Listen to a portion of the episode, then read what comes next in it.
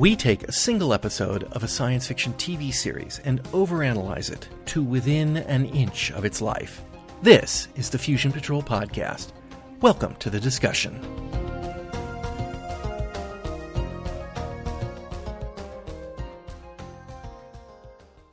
Hello and welcome to another episode of Fusion Patrol. I'm Eugene. And I'm Simon. And tonight we're looking at the Kolchak, the Night Stalker episode, The Knightly Murders. That's nightly with a K. K. Knightly Murders. Short synopsis A series of bizarre murders committed with medieval weapons at night, by a knight, cause Kolchak to become a night stalker. Longer synopsis A museum of medieval antiquities is being turned into a discotheque.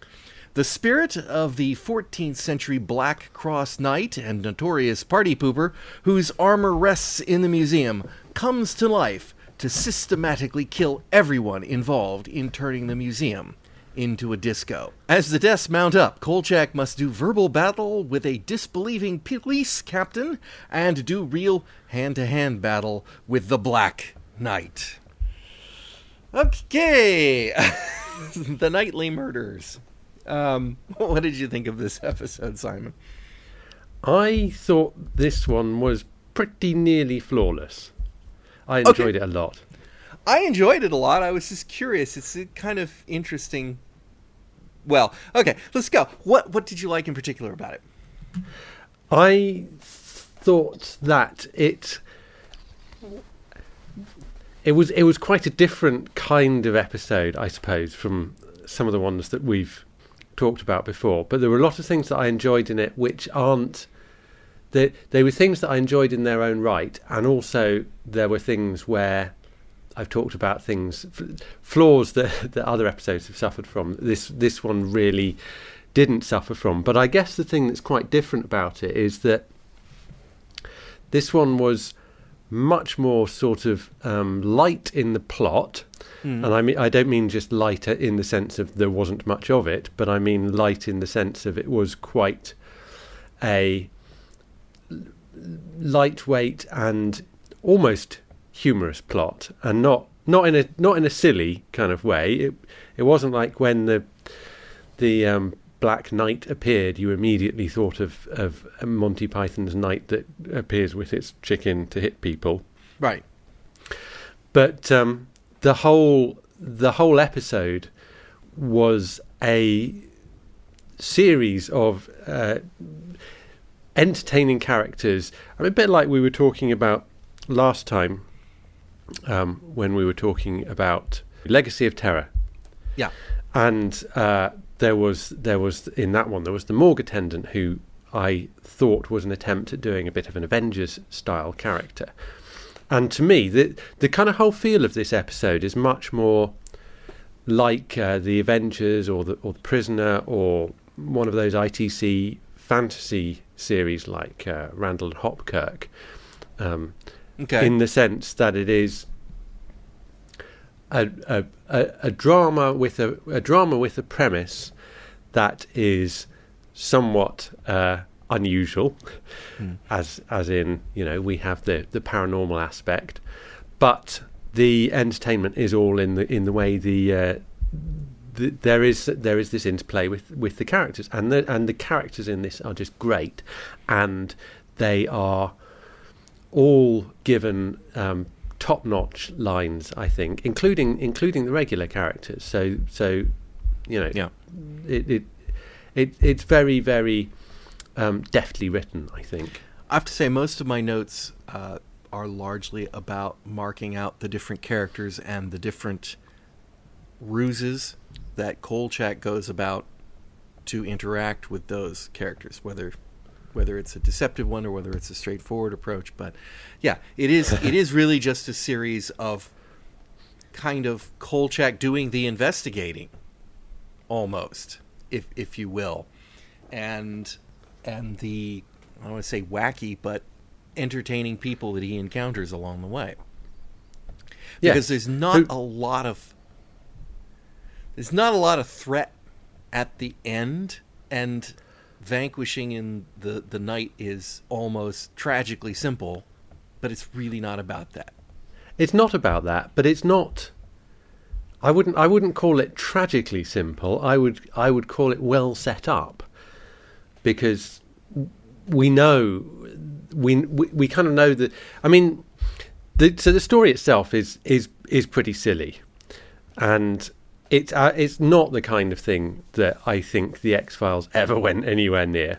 Oh, um, yeah, agree. Since you know we were always making that comparison, and I I just glanced at the Wikipedia description of it just now, and it and and it's it's very much shorter than most episodes. It just says to prevent the destruction of its home, the spirit of a knight reanimates a suit of armor to kill those responsible. And it's, it's it, yes. It, it's a bit. It's a bit lewd, and and what that doesn't convey is is the fact that the the reason it, it, it reanimates the armor or whatever isn't actually the destruction of its home. It's the fact that it's being turned into a disco because, as Kolchak explains, it's a it's a it's the ghost of a misanthropic knight. Yeah, and and it doesn't like music. So from that from that point of view, the the, the story itself is pretty silly. And as you say, that's not the story itself is not the point of this episode. Having said that, it does do, in my opinion, all the right things. So, in, at, at, at, the end, where you have the fight, yes, it's fairly simple, but I kind of uh, applaud them not prolonging that because they have had some padded fights. I, I would like have. That. I would have. I guess where I get at that is, and there is a there is something I find interesting about the fight that, that I wanted to talk about. We might as well talk about it now. Kolchak Why didn't not? go there to destroy the knight. No, he didn't. He No, went he there didn't. to investigate, and and it just so happens that the one battle axe in the universe that can destroy that knight is stored in the same. Right, which that may not be as crazy sounding as it or coincidental sounding as it is, but you know when he goes in and he looks at the axe and he you know runs his flashlight over it and then moves on, you realize that's not what he came for. Oh yeah. You know, it, he he came to I don't know, get a picture of the knight not in its place, get a picture of the knight moving, whatever it happens to be. But it's only when the knight attacks him that he uh, goes after the axe and and and what I mean by kind of tried, it's it's interesting, it's amusing that Kolchak can't even pick the thing up, practically. Yeah. Which okay, fine. I I- I don't understand the dynamics of how strong a knight would be to be able to wield something like that, but okay, that's fine. Um, I don't think of Kolchak as looking like a weakling, so he looks like a fairly robust sized late 40s, early 50s male human. I would have thought that if anybody could have picked it up and swung it some, it would have been him. But it's the fact that he just sort of vaguely hmm. taps it, and it seems to be that was the lethal blow, and then it just topples over on top of the axe again.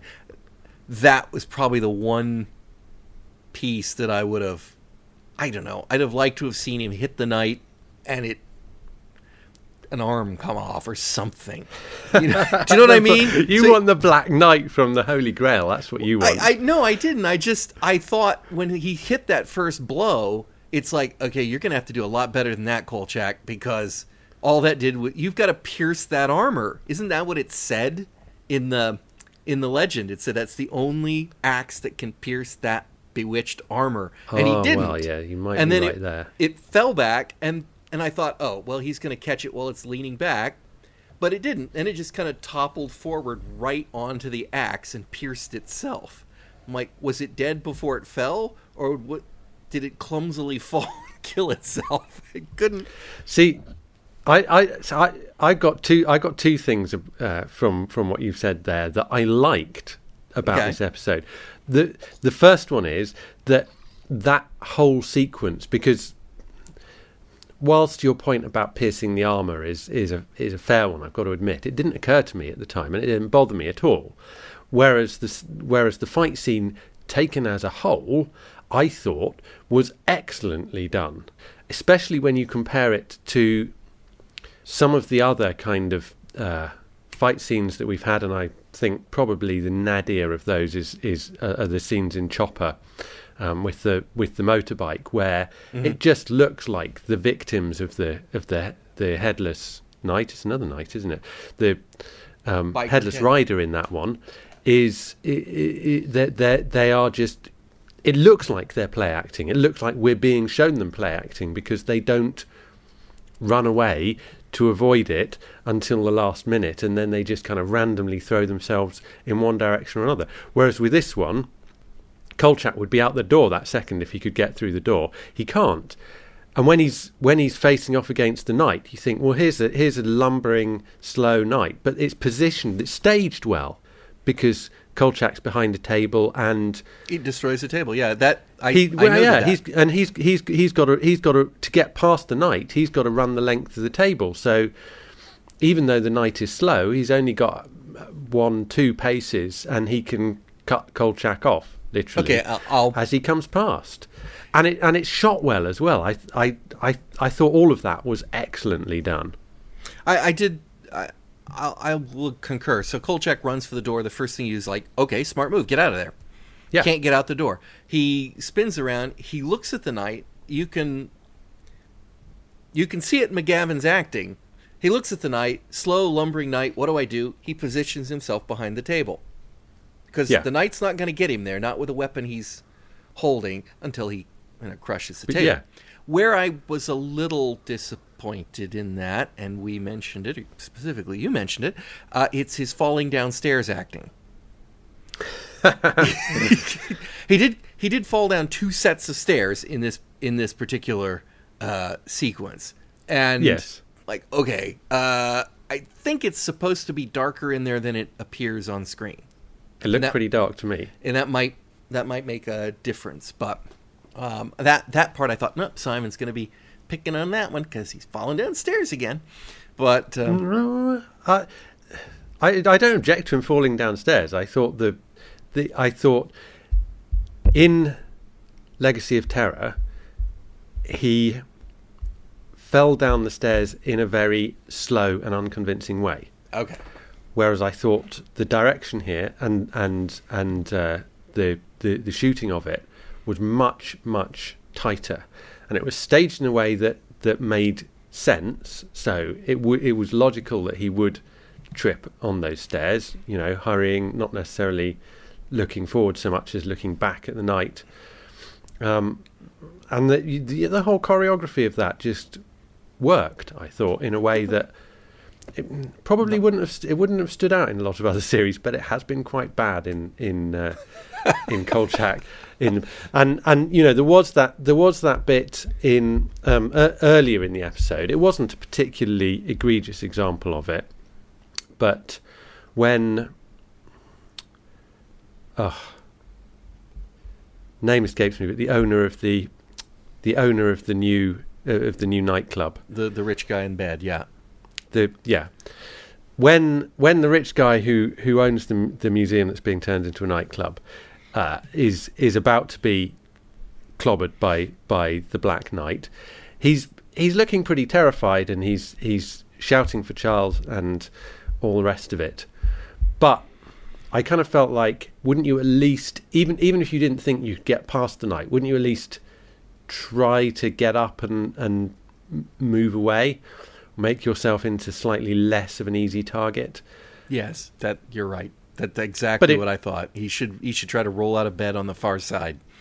Yeah, that yeah, you know that that that kind of thing. So th- there is there is a, there's often a tendency, I think, in the way that these things are shot to to kind of avoid. I don't know if it's having to to move the camera to frame another shot, but um, j- just it, it it can look a bit stilted and strange, and that was not by any means the worst that we've seen because it was it was again quite a, a, a quick tight. This is an episode that doesn't have padding in it, so so the action is quite uh, pacey, and from that po- from that point of view, it doesn't feel as weird as when someone just sort of stands there looking horrified for about thirty seconds while the threat lumbers very slowly towards them. No, I, I would I would agree, and that is the worst of the deaths because if we have the ward captain who is killed at the beginning. He walks through the door of his house in the middle of the night in a dark house, Mm-hmm. looks up, Yeah. and there's a guy with a crossbow who shoots him instantly. Yes. Perfect. That's Yes. fine. You know, the guy who's driving in at night, and I thought it, and I will say, I thought this was an excellent shot because as we're looking through the front windshield of the car through the headlights, you know how, well, if you're in a car and you're driving at night and you're making a turn and the headlights then suddenly illuminate something that's there, like a person or a Bigfoot or whatever it happens to be, you know Yeah. it- because it's completely out of your vision until those headlights sweep across it and you don't always even see it and you kind of get that illusion as he as he sweeps into his driveway the knight is standing there your brain registers it as something out of place but it doesn't immediately register what it is Yeah. and so that guy kind of catches it. The shot that we see does has has that effect, and then you know you would you would be satisfied to think that that car could take that knight down. That there is no threat because you are in a car and there's a guy standing there in a suit of armor, and that lance just right through him. Again, quick, tight, no chance for any stupid mistakes to be made by the victim. Yeah. And and the interior decorator, well, she's been trapped in a bathroom by Kolchak, and she's dead. I mean, what what could you do in that room? So, uh, yeah, Yeah, and and again, you know, they they it's a it's a good choice of how much of it to show and how much of it not to show. So I just wonder though if he'd had to continue murdering people, would he start repeating weapons? Good question. Because it, it did seem kind of convenient. It's like I think today I'm going to try the mace, and then off off he goes. Convenient that he also wipes the blood off of his weapons as part of the the mythos of the of the knight. Convenient in what sense? Well, that there's no weapons hanging in the discotheque covered in blood. Oh well, I see what you mean. Yes. I mean, typically speaking, our supernatural killers don't necessarily try to erase the evidence, um, like he did in this one. Yeah. On the other hand, you know, you probably would if in and if if you if you were a knight of 1272 or whenever he was, you probably would take care of your sword after you'd used it in order to keep it in good condition for when you next wanted to go and um, decapitate some varlet for some reason. I, I, I suppose. I suppose I don't. I don't actually envision the knight having that kind of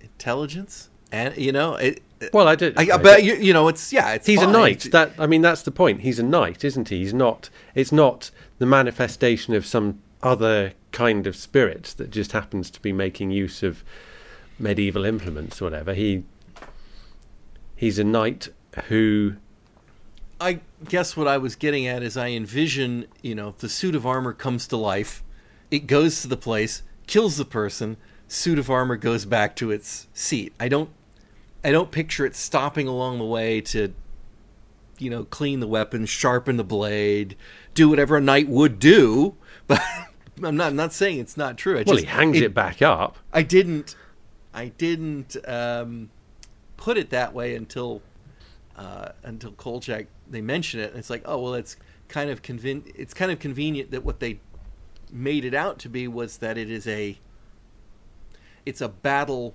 uh, eccentricity of this particular knight that he wipes his blood on their flag effect- effectively um, and so that is a thing that blood. the knight is doing because it's part of his kill routine His mo. Yes. as opposed to his I'm putting my armor away routine because you'd think he'd take it off too. So I, it just uh, it was just and I, so but I, I'll carry this. I like the fact that Kolchak didn't discover that.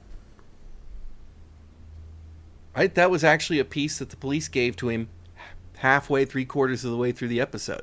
hmm He didn't know it, and Mhm. uh, that was uh, that was kind of you know all his investigative work, and the police did actually come up with something that he didn't. So that, that was um, that was good. I do ask this question though: if if you were a knight that didn't like discos, and some company had bought your your home and was going to turn it into a disco, and you decided you were going to go to a murderous rampage and and kill, would you start with the guy who worked on the zoning clearance? Follow, followed by the guy who sold them the parking lot next door. it's, like, it's like, like I think I would have gone straight for the rich guy who owned the company. Yes, possibly, possibly.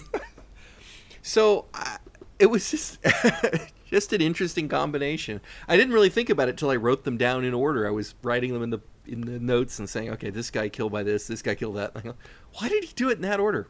And it's it does make it a little tenuous, so that you have to you have to go through a few murders before the pattern becomes clear.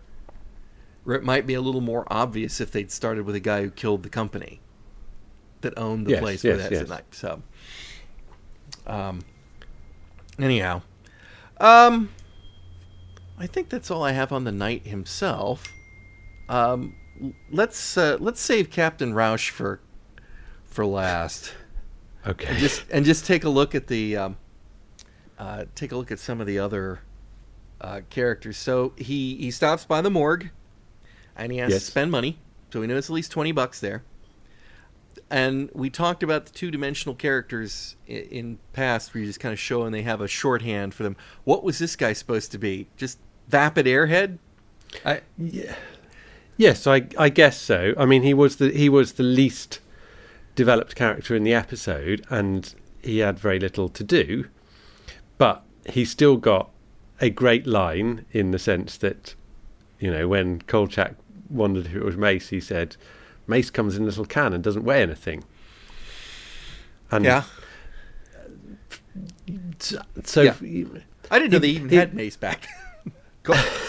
Well, yeah, but um, it and and and the line and everything the character does works because the character has a clear, even though even though it's a you know one one scene pretty much throwaway character, he has a pretty clear motivation, Mhm. which is I don't, know if he's an airhead, but he's he's kind of a he he's not that he's not that much interested in the job. He's only interested in you know he'll he'll take he'll he'll t- he'll take the money, um, but he won't he won't do any he won't help Kolchak out unless he's given the money, Mhm. and his you know his mind doesn't even contemplate what Kolchak is talking about. He just you know he thinks about. Yeah. Mace Mace. So, um, so from that point of view, I thought that I thought that you know the the character was was perfectly, um, you know, well well formed given given you know the the, the scene he had. Yeah. And the and the other thing I liked about about that that exchange where we have Kolchak thinking about what what fits with his theory that could cause the, the, the pattern that they've observed because the guy's you know saying you know it's, it's like it's a a football boot worn by a thousand pound player or whatever Mhm. it was that he said. And that's this is this is Kolchak's advantage. You see he's been he's been thinking along the lines of the medieval stuff and so he, so he immediately jumps to the correct con- conclusion which is about it being a, a, a mace Well, he'd just seen one too.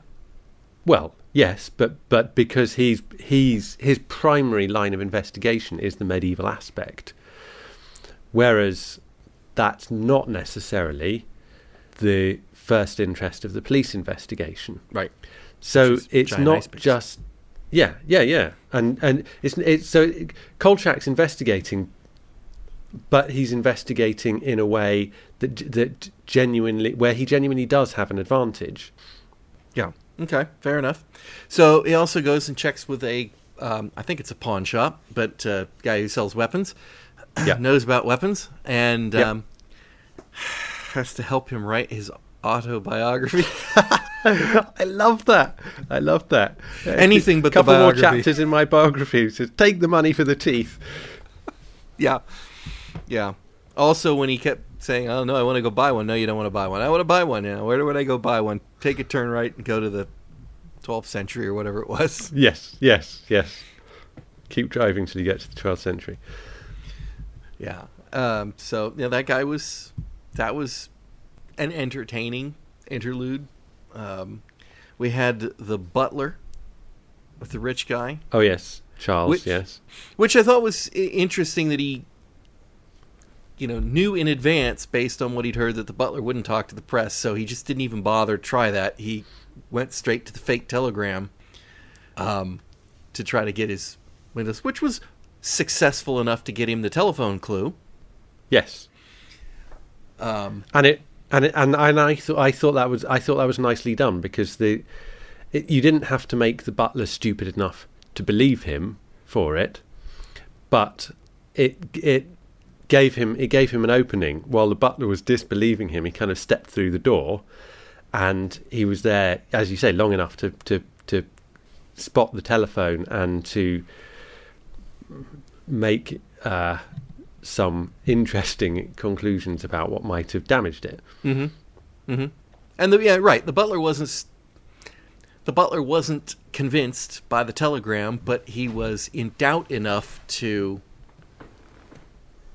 work with it until he was able to prove he was wrong, that Kolchak was lying with the soda Yes. cases. So that was that was good, a good character moment. Um, we had the telephone repair guy. Now I don't know.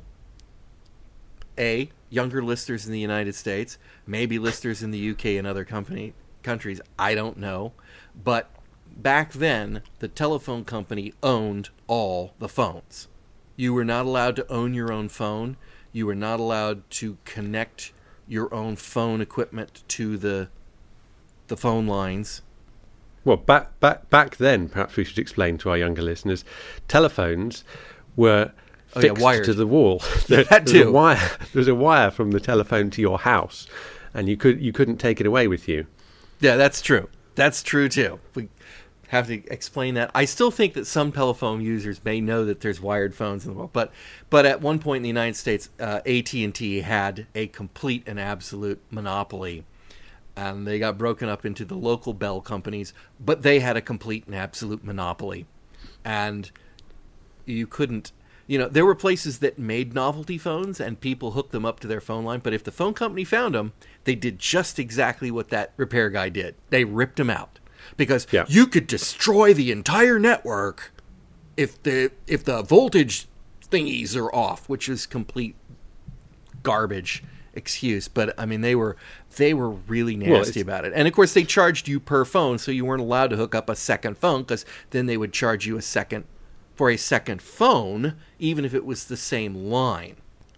I mean, it, it was, you know, it was dark times, dark, dark times back then. The, the dark ages, I, know, I think times. you may be being slightly slightly unfair um, in the sense that there there weren't there weren't there wasn't the infrastructure to protect the network from any old cowboy wiring in their own stuff.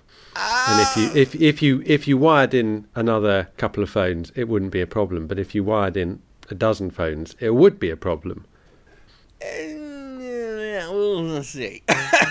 Like, uh, you know, I, I did I did telephone wiring in the early '80s, so not much beyond that point. And you know, you, at that point, the telephones had become modular connections, like they are now, the RJ um, 11, and R- RJ forty no, 45. No, 45 is Ethernet, isn't it? RJ 11 yeah. and RJ 40. I, I'm not sure. I'm not sure we have RJ anything. anymore. Yeah. I think it's Um, just I think it's just called a BT connector because that that was in the day for for us in the time of this episode. It wouldn't have been a question of a, a private monopoly. It would have been a question of the telephones being run by the post office, which was privately uh, uh, publicly owned. And it wasn't until uh, British Telecom that they started letting you unplug phones from the wall and that kind of thing. So, anyway, so he has to, you know, to get a telephone guy because apparently they won't bother to answer your questions on the phone. Um, he sabotages. Can you imagine that? Can you imagine Kolchak's um, charm and uh, tactfully phrased questions being rebuffed? Astonishing. It is. It is astonishing, but uh, you know, not from the phone company. So I can, you know, I would imagine he never even got the chance to ask the question. But uh, again, Well, probably true. Could be showing a uh, a certain. There's a certain um, spirit of the times. Um, I can't think of the word for it. Yes, yes, yes. That you would the phone company wasn't going to help you anyway. they were not. They were I, not I, to help you. I- see. I, I, I liked it again because it was a very, it was a very Kolchaky thing to do, and so so he he wasn't he wasn't going to get his information any other any other way, Mhm. and so he finds a way of he of, of getting the information, whatever you know, whatever means necessary, and yeah, he's going to annoy his source, but on the other hand, it's not an important source. It's not. It's Yeah. not like when he he pisses off the police or whatever, and you think that's just that's just stupid. This is this is the kind of thing that any hack today would do. They would use some piece of subterfuge to get a bit of information from some source that they would only use once, and they wouldn't care if their subterfuge was found out and it annoyed someone Mhm. because once they've got their information, well, that's fine, that's job done. But again, what I liked about this was the fact that the telephone guy saw through it straight away. He wasn't stupid enough to be taken in by Kolchak's amateur meddling. Right. Right. So a- again, the character doesn't come off stupid. He just comes off as uh, you know, Kolchak got what he needed before it before he got rumbled. Yeah. Uh, and Tony Vincenzo pays was- the price, and Miss Emily. Yeah, Well, as ever, as ever. But what, but what I particularly liked about it, and I did think this was slightly stretching credibility, was that telephone repair guy knows off by heart exactly how much pressure is specified by the phone company that their telephones can withstand. I think that that is a dig at the phone company uh, about, as I was saying earlier, the whole we can't have these phones because they have incredibly tight specifications and they're the only thing that we'll allow on our lines. And Sure. the the phone company was kind of anal retentive about that sort of thing. I'm not saying that their technicians and I- actually would know that, but I think that kind of comes off with that sort of officiousness that the phone company had. That Oh, I think if. I think if he I think if he'd quoted various um, you know stats about the voltage. voltage or yes or or or indeed uh, you know any other um, aspects of the technical side of it it's just the idea that it being an important thing to test and know how much pressure you can put on the phone before you crush it uh, and, and that being the kind of thing that you have to memorize was There were maybe on- stretching it a bit There were only three phones, so I mean, it's not a lot of information to memorize. we only we only had authorized about three different types of phones that you were allowed to have, but uh, oh, dark days, dark days. really, I remember them sadly too well. But anyway, I don't think we had three different kinds well, we had a wall mount one, and we had a princess phone. oh yeah we yeah you're right we did have a wall mount one a wall mount, and they had and they had that, that standard Well, we phone didn't. that Kolchak had, and then you had uh, with a multi-button line if you had a special phone system. I think that's pretty much it, as I recall. Anyway, um, it's all the average person can afford anyway. And so we have the heraldry place, or the coat of arms. Let's not call it heraldry. Let's call it a coat of arms mail order scam business. Yeah. Well, I'm not, I'm not sure it's quite fair to call it a scam because really, we don't know we don't just- know that we don't know that they're bullshitting him. I It think could it could be they know their heraldry. I I think that we know that they were bullshitting him because when they went in the back and she was getting his coat of arms, she was cutting a different name off of it. Yes. Yes. So- I mean, okay, it was a bit of a scam. What I mean is we don't know that what they're saying about the Kolchak family from Poland is inaccurate. Did, well, I okay, okay. I, I I felt like it was a lie, but okay, I, I will take that as being maybe it wasn't. Maybe it wasn't. I thought one of the names that they gave sounded suspiciously like a real person without the Kolchak in it, and I can't cite it specifically, but somebody he said I thought, wait, that name's very close but familiar. But all right, I'll I'll take that. He did know what a bar, uh, yeah, bar sinister was, and uh, he was able to identify the the coat of arms by a very poor explanation on Kolchak's part. I'll give him that. I go, oh, well, that sounds like the um, Count of Monte Cristo. No, it wasn't the Count of Monte Cristo. It was the um, No. Manticore. Manticore. Yes, yes, yes. The Black Cross Knight. Um, so, all right, we'll we'll cut him a little bit of slack, but everything about that organization reeked of those sort of cheesy, get your coat of arms, mail order, and he even said, you know, mostly mail order business. So, I, Yeah, sure. I mean, I think we were supposed to think that he was completely and absolutely BSing Kolchak uh, as part of his, you know, just their normal business operation. It's like, eh, who's going to check? and and Is there and really yet- a Glover coat of arms, you know, out there? I'm sure there is if some coat of arms expert says there is. and yet the Mentor information was correct. Yes, that's right. Yeah, it was in a book, which is the only book he had sitting up on a table. it's only about 40 pages long, too. But, yeah. No, yep, the Manticore information was correct. So I, I. Okay, if you had a degree in heraldry, let's just say, your avenues in life are not all that broad. So, Exactly. I- I could see mean, how- that's what I thought it was.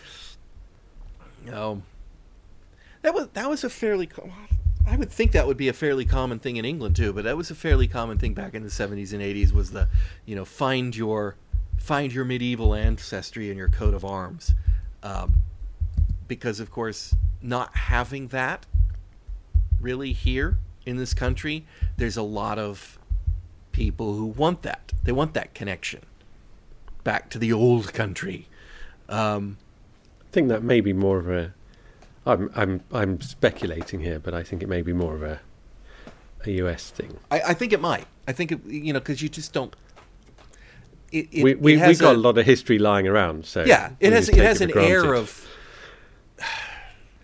Yeah, it it lends an air of of antiquity of to to to history to your family lines when you know we're just a, all entirely a country of immigrants, most of them poor people trying to get away from dying from being poor, so and not not typically nobles and uh, great houses. Uh, so anyway, and then we have the interior designer Oh yes, who took Kolchak's arrival in her bedroom with an interesting um, blaseness. was she attracted to Carl, or was she just an enormous yes. flirt? well, both I think. Both. Okay. Yeah, All right. I, I didn't. Uh, I wasn't quite sure whether that was her personality, or whether that was her her coping mechanism, or that was her. Uh, Oh no! just- Well, no. I think because it's because it's the fact, it's her personality. It's the fact that she's on the phone. I thought that was well done. She was she was on the, she was on the phone, so we got we got dialogue. Her talking to a, a, a close friend, and so you get a kind of insight that you wouldn't you wouldn't otherwise have had if all you'd had was her her interaction with Kolchak. Yeah. Yeah, or well, you wouldn't have had it if all you had was her interaction with Boggs, which was very much the kind of standard Kolchak, people Mhm. shouting at each other, squabbly way kind of thing, and her interaction with Kolchak, which would be a kind of um, interrogation. So you, you, you, what the phone call does give you a, more of a chance to get an insight into her before you get that interaction with Kolchak and the, the, the normal kind of questioning. It, it actually So gives her an worked well. opportunity to to narrate. Right? So Yeah. in other words, it's an inner dialogue that she's passing on to a friend that we get to hear, and it, it that cleverly cleverly Yeah, staged yeah. that way. It's it's it's it's cle it's cleverly done, and it's done without the cost of hiring another actor. Brilliant. Just they just had to rent that phone from the phone company to to be on the set. Well, I could probably give that one back. I wonder if the I wonder if movie houses had to uh, rent phones or whether they uh, they they were Well, I, d- I don't Big suppose the one that got trod on by the knight got. Um, probably yeah probably didn't. And of course we have Boggs. oh played, yes, played by dear old Hans Conried, who is a, a, a character actor whose voice is so distinctive. Um, he did cartoons and other things in the United States. You just, for us of that age, you would just instantly know this guy um, and his voice. I did have a problem, not with him, but kind of, because the premise of this episode that particular piece we are turning this museum into a disco is so absurd i'm having trouble figuring out how a museum curator would react to that I don't think it's that absurd. that they would do that or that he would act the way he did Uh, I, both. Well, obviously he was a bit of a character, so the way the way he acted was maybe not the way you or I would act. But then you or I aren't museum curators, and I don't know what kind of character would be what because what we're what we're dealing with here is a tiny, tiny, tiny museum. Mm-hmm. So it's it's not the kind of museums that we probably go to mostly because we if we're going to a museum we go out of our way in order to go to a a, big and impressive often a national museum here I don't know about over there whereas actually what we're talking here about is a private collection and it's a fairly impressive private collection but it's not that surprising that the owner of a private collection like that would not be able to make money out of it as a museum. So if someone came along and and and who ran uh, bars or whatever uh, thought, "Wow, this would be a fantastic uh, theme for a bar," and if I could buy this collection, it would give me all the kind of props and decorations I need for that. You know, I guess There I you guess go. I, I would much rather it be uh, replicas if I were running a, a Black Cross Knight themed bar than the real things. I mean, the only time I ever envision walking into a place that has something quote unquote real, you talk in Las Vegas, where they might okay, you know have they have the security already as part of their uh, casino arrangements, and so they will sometimes have real uh, artifacts, whether that be Star Trek. but we're but I mean, if whatever. if it's security you're thinking of, we're not oh, no, I'm thinking of We're, we're not talking of some insurance. dive on the south side of Chicago here. We- insurance. There's no there's no money in having uh, uh, the the battle axe blessed by Pope Gregory, the real one. All that is is a liability. You've got people in there. I mean, he's already talking about the kids stealing the crossbow bullets over the years. You've already got liability. You've got an artifact which arguably has some value to it. If even if you can't make money showing it to people, there must be a collector somewhere who would be willing to buy that, and you just if it's for people to give it character to what they're having at their disco, which they're interested in drinking, dancing, and sex, it, it's you know you, you just you would you wouldn't use the real artifacts. I hmm? don't. I. I. I. That was absolutely not a problem for me. I don't think it was a disco. I think, and They said it was Okay, a you're- discotheque. your who said it was a disco? The interior designer and uh, Oh, when she when and she I was, think the butler. you know, being Uh, dismissive of the project. But what they were actually talking about was was a club, and it was clearly. I mean, I don't know That's what whether clubs were in the seventies. So at that time, No, I- basically, I a club mean- was a disco. Club as, club as in a members club, so not as in a nightclub. Oh, I thought it was a nightclub. I, I I think what they were suggesting was a members club where this would be part of the attraction. Yes, they would have music or whatever, but they would have a bar, and I don't know well enough whether you would be likely to get that somewhere in Michigan as you would in Las Vegas. Huh. But the idea of it isn't crazy, in Huh. my opinion. I, I I totally didn't take it that way. I totally took it as in the 1970s the disco club like Studio 54 kind of place in New York where they were going to turn this into a dance club and and at some point somebody said steak and lobster dance club which was even worse uh, in this episode but yeah no I I took it to be Well, lobster's got to be a bit upmarket, hasn't it? yeah, a bit. Yeah, yeah.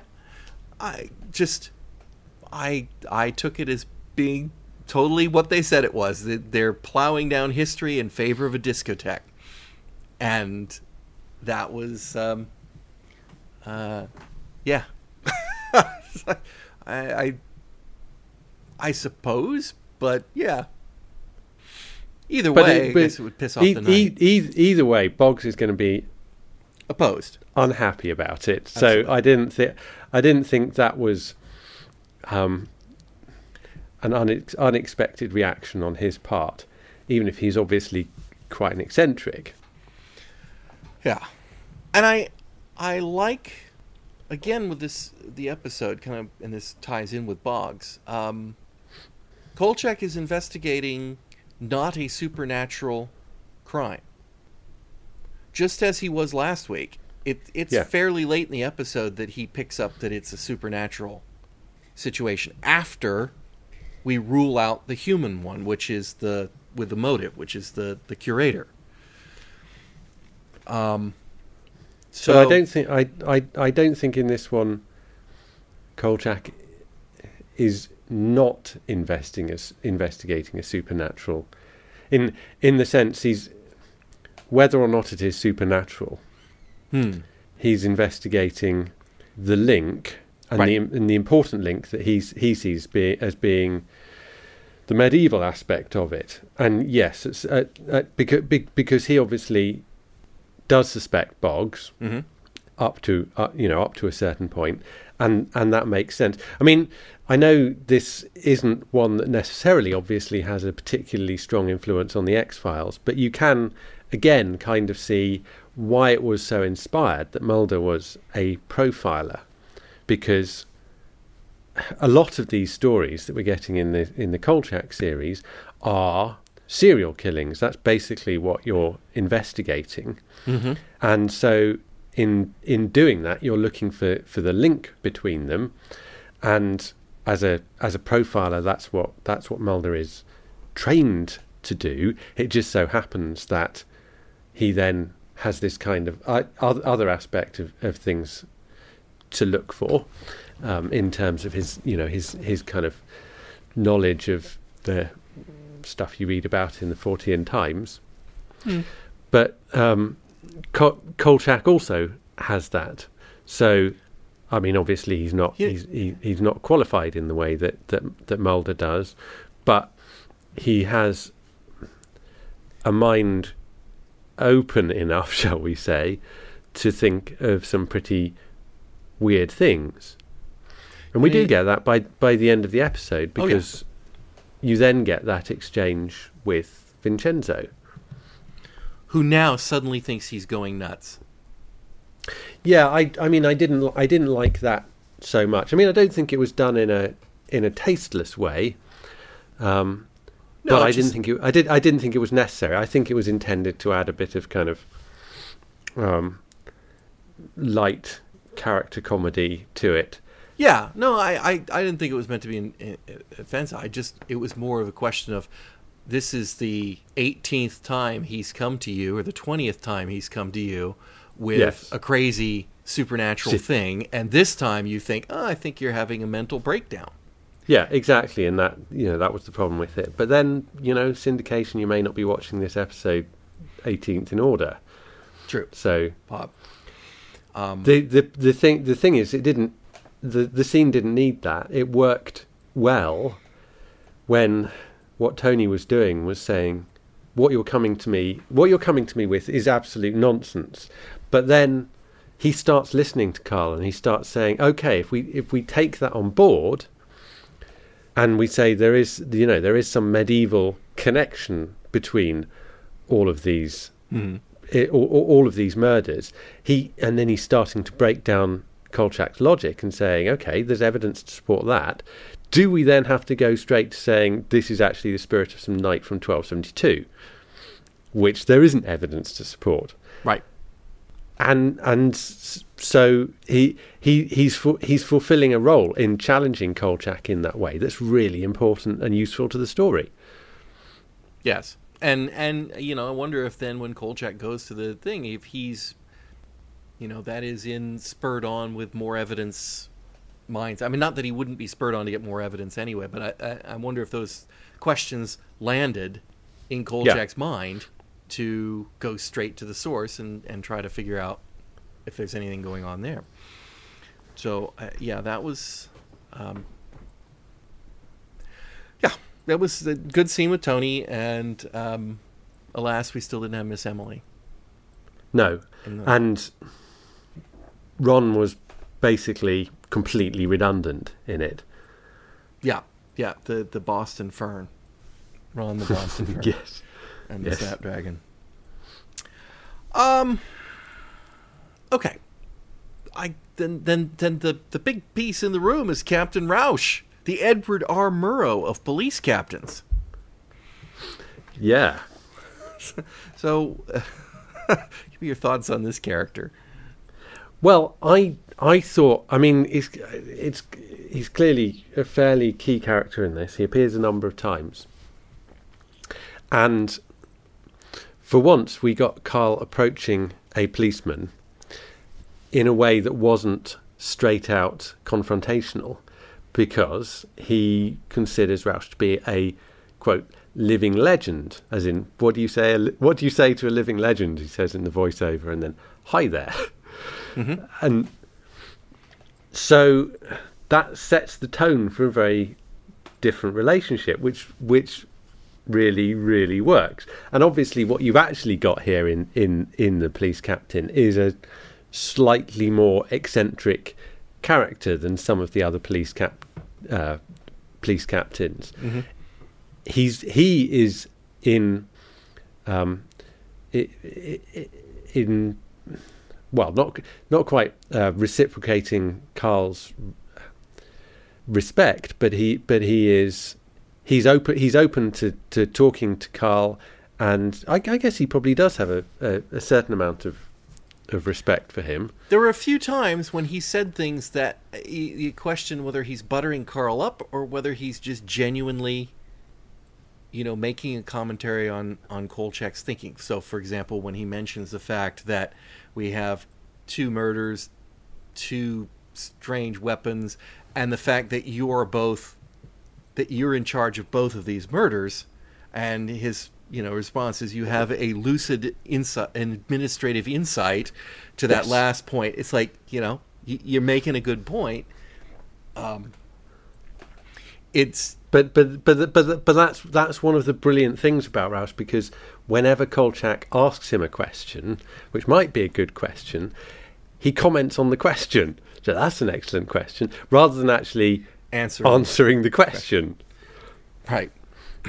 and and and and it, you so you get rather rather than this kind of um the the the drama trying to come or failing to come from from the kind of fric, frictive confrontational relationship between the, the the policeman and Kolchak and Kolchak not getting not getting answers answers that way instead although he still doesn't quite get get the answers, you have this um, the, these kind of deflections from from the police captain, and at the same time, he then he then starts going off on these quite sort of lofty and abstract digressions that go completely over Carl's head. That Because- part I thought was weird, but yeah, go ahead. Well, I I I I thought that I, I I liked it. I thought they handled it quite well because Carl is basically taking it all literally. So you you've got this this legendary policeman who whose insights Carl is is is hoping to understand. So he's a bit of a sort of Sherlock Holmes character or whatever. He he has insights that, that go beyond the immediate situation of the murder and into into kind of the context and societal issues and this kind of thing. And he so he his his mind sort of wanders off on these things, and Carl is trying to take them literally because he doesn't he doesn't appreciate where you know where where this is coming from, and it's almost a kind of reversal of that standard cop uh, journo stereotype in the okay. sense that there there is Carl just kind of nuts and bolts, nuts and bolts what you know what's the evidence what are the clues? And here is the the cop who's who's trying to sort of look at everything within a the social context and all the rest of it. And i thought that was that was really nice. I i, I enjoyed the interaction. The only the only time were a couple times where kolchak would just uh, in taking it so literally because it's not literal it's not what he said. Um, you know it's like so there were ice cubes at all the scenes of the murders? Well no I he was talking about the use of ice picks declining. But you know, it's but, like yes, I, but, but I, why was he talking about? Like, why was he talking about? He was he he was he was he was there was a commentary about the you know the role of technology, and it was like it it was like what he was doing was talking out loud the the equivalent of uh, Holmes writing a, a monograph on the decline in you know the numbers mm-hmm. of murders involving ice picks or whatever. And and it didn't even occur to Kolchak why he might be talking about that just you know from for the sake of interest. Kolchak yeah. assumed it had some direct implication for that particular crime scene. I, I, guess that's series of where crime I, scenes. Where I, I part company on that is because I just I think Kolchak's supposed to be smarter than that. So he's single-minded. It's not. I, it did, didn't seem to me like they were making him stupid. They were just making him focused. Okay, so then then let's take the next one or the previous one actually, and that's the um, what was the exact phrase? The World War II, the female World War II killer. Yes. That um, I, I wrote it down. I don't see it here right off the top of my head, but. But I remember what you were saying about um, commandos using yeah command crossbows or something like that.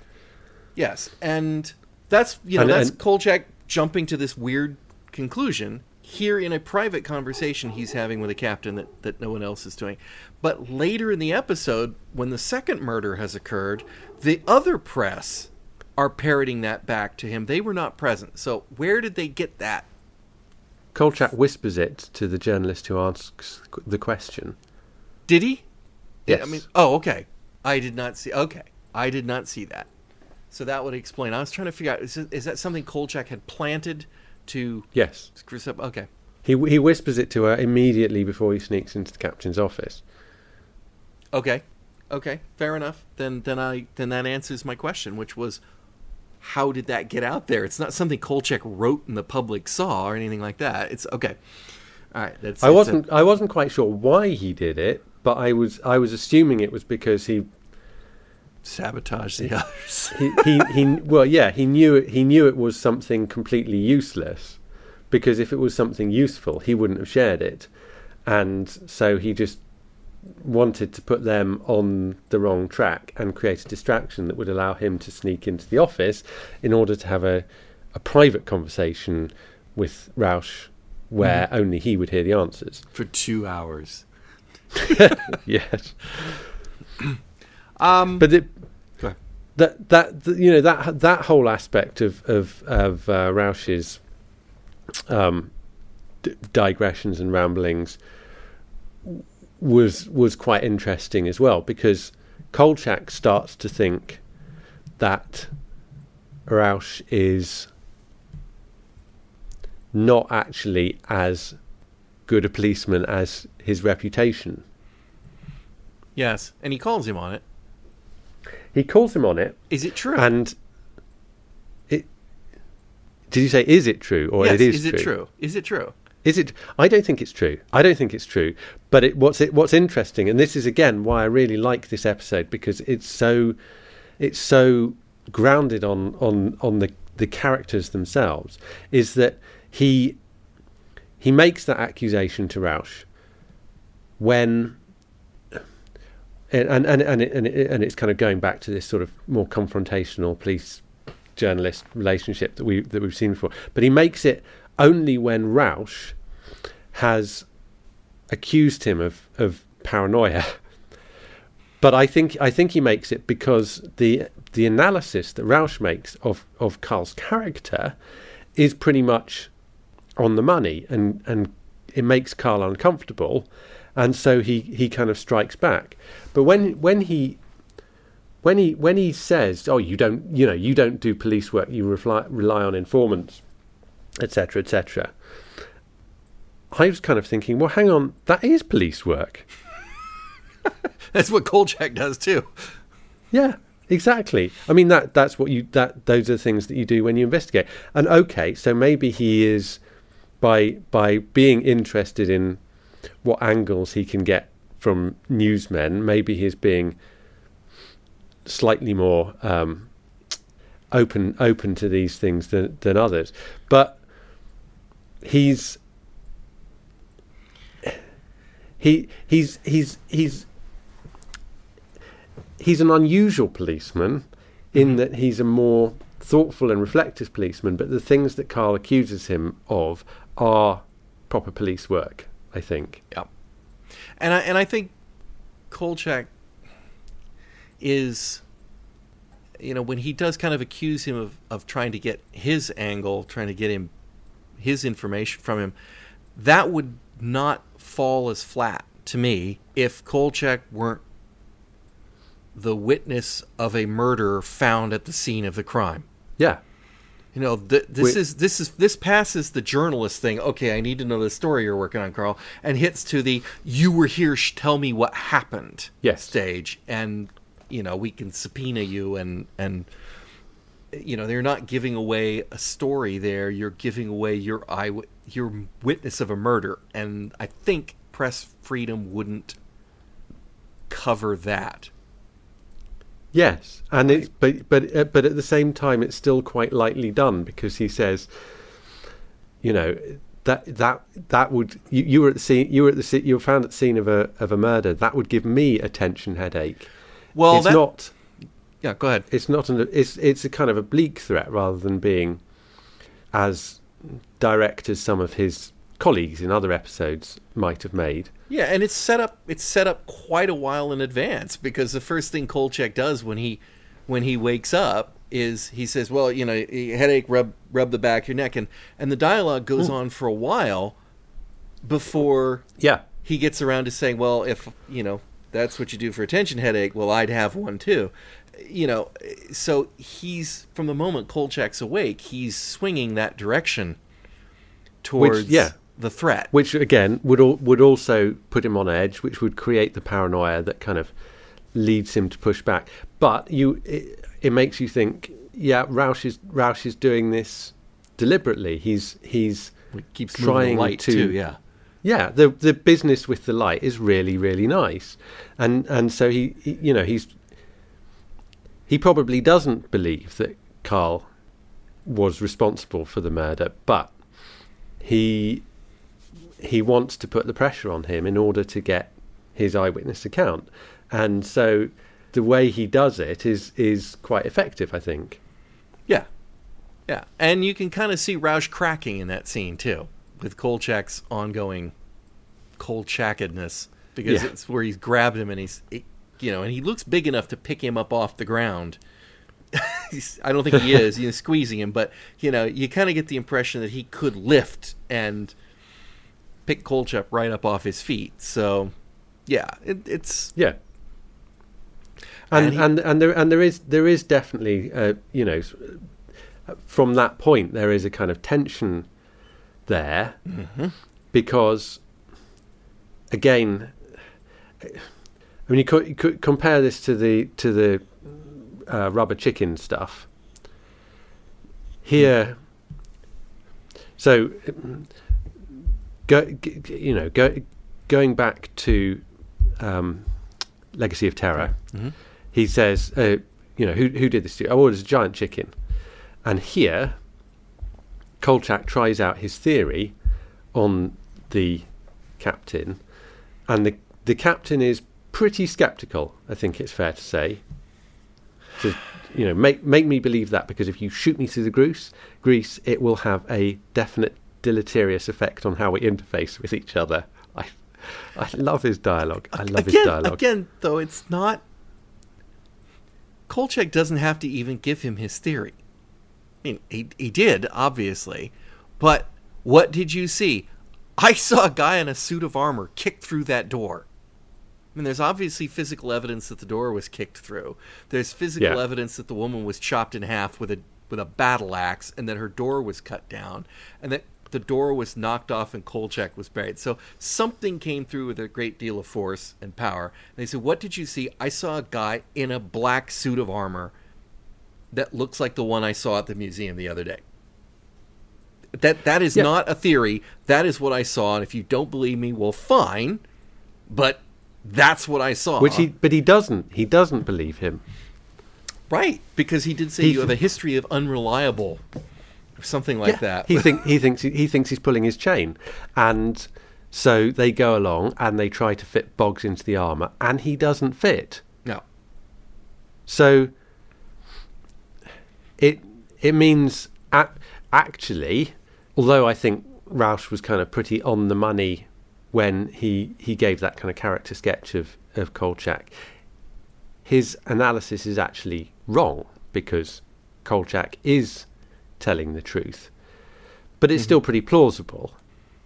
It's Yeah. still quite believable that Kolchak would Well, and, spin him along. You know, they found out the weapons had been recently cleaned. Okay, fine. That fits with what they know about the murders, something that Rausch knew that Kolchak didn't, that the that the weapons had been cleaned off at the scenes of the crime. So again, just because Boggs isn't in the suit of armor doesn't mean that there isn't somebody else putting on that suit of armor that we have not that Kolchak has not yet encountered. True, but then they haven't You know, so they it- haven't got a suspect, so it's it it starts to look a lot more far fetched then, even if you're not, e- e- e- even if your kind of only theory of the crime doesn't rely on the suit of armor being empty. Yeah. Right, and I don't think Kolchak thought the suit of armor was empty at that point. no, no, I don't think he did at that point. I don't think he did, So but he that's that, he he thought that Boggs was in it. yeah, I think he did. Which, considering what an old, frail old man Boggs is, I did, yeah, that's kind of. But anyway, um, Well, yeah, maybe, but he's he's quite forceful in some way. and if I'm not mistaken, that's the last time we see Rausch in this episode. Yes. From there on out, it's just right down to the point where Kolchak says, "Well, I'm going to have a lot of explaining to do, but all I can tell them is what I'm going to tell you." It happened. It really happened. I kind of would have liked to have seen a little bit more with Rausch towards the end of that, but I guess we don't normally get that with Kolchak and the police. So No, I mean it, the only reason to see him again is because he's such a great character, and I would be quite happy if we didn't see him again in that episode. If, say, we saw him in a number of subsequent episodes. I mean, I know there are only going to be a couple more episodes, but Mhm. we've we've talked before over how it would maybe have made sense for for there to be fewer different police captains and and have them recurring more often and Rausch would be an obvious candidate because he's such a great character yeah, yeah. Um, got anything else?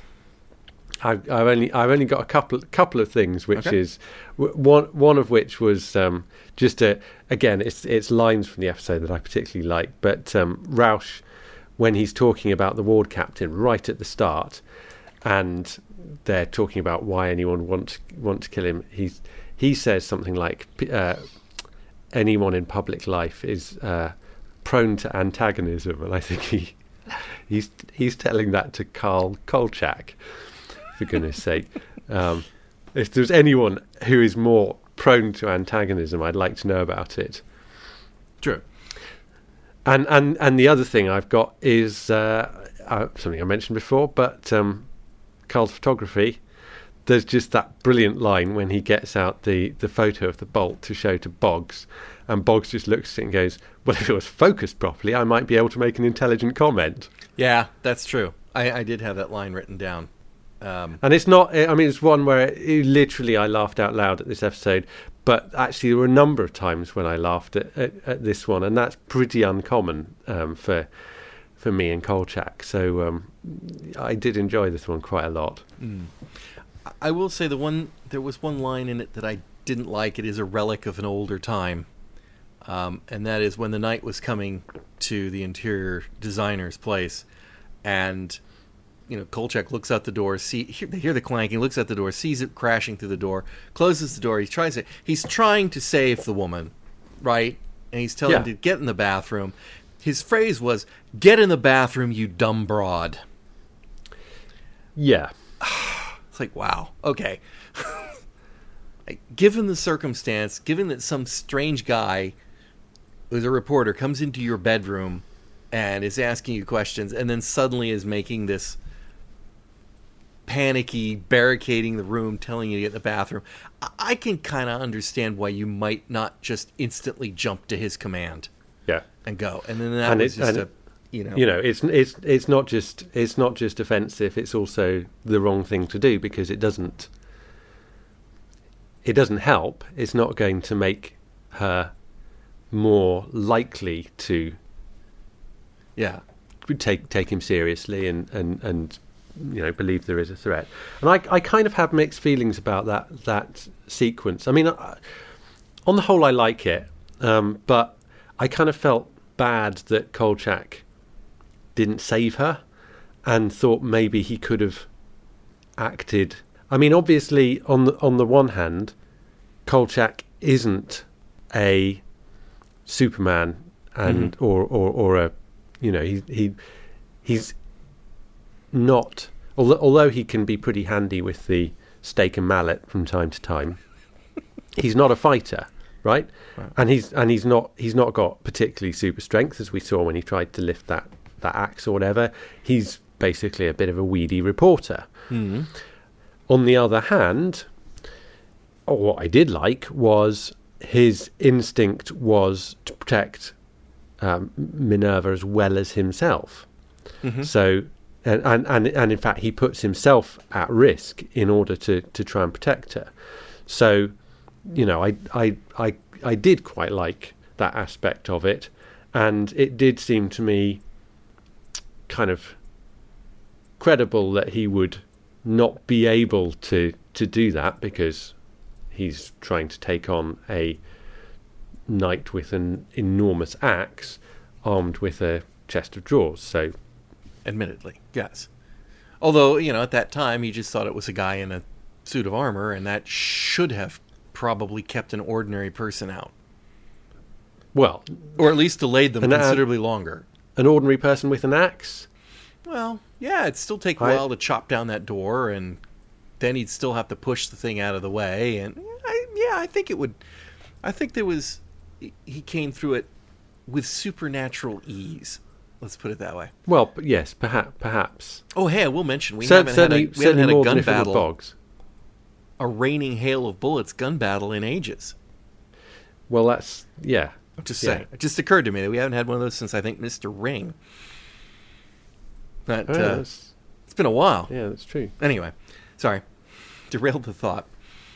Um, But yeah. I, I, you know, I, it, I, I thought, I thought, you know, as we said, the, the, the confrontations generally were well done, and and you know, this this one was uh, no particular exception to that.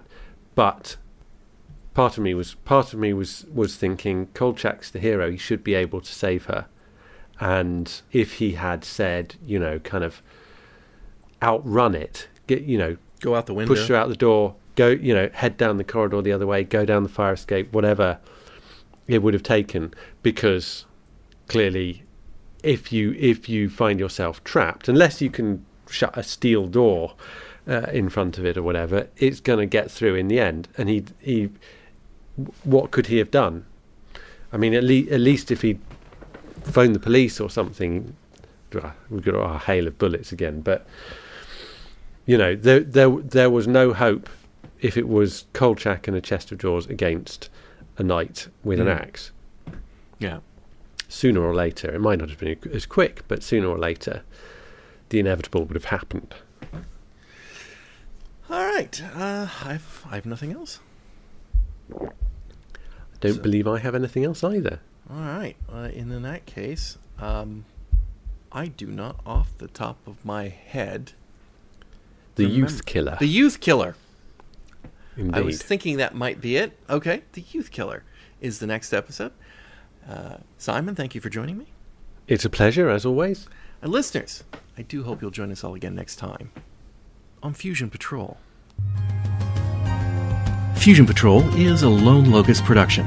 Like us, please consider becoming our sponsor at patreon.com slash Fusion Patrol. We'd really appreciate it if you could leave us a review on iTunes. Stop by and visit us at our website, fusionpatrol.com. Search for us on Facebook under Fusion Patrol. Check out our Twitter handle at Fusion Patrol. Or just send us an email at feedback at fusionpatrol.com. Please come join the conversation. Our music is Fight the Future by Amberwolf.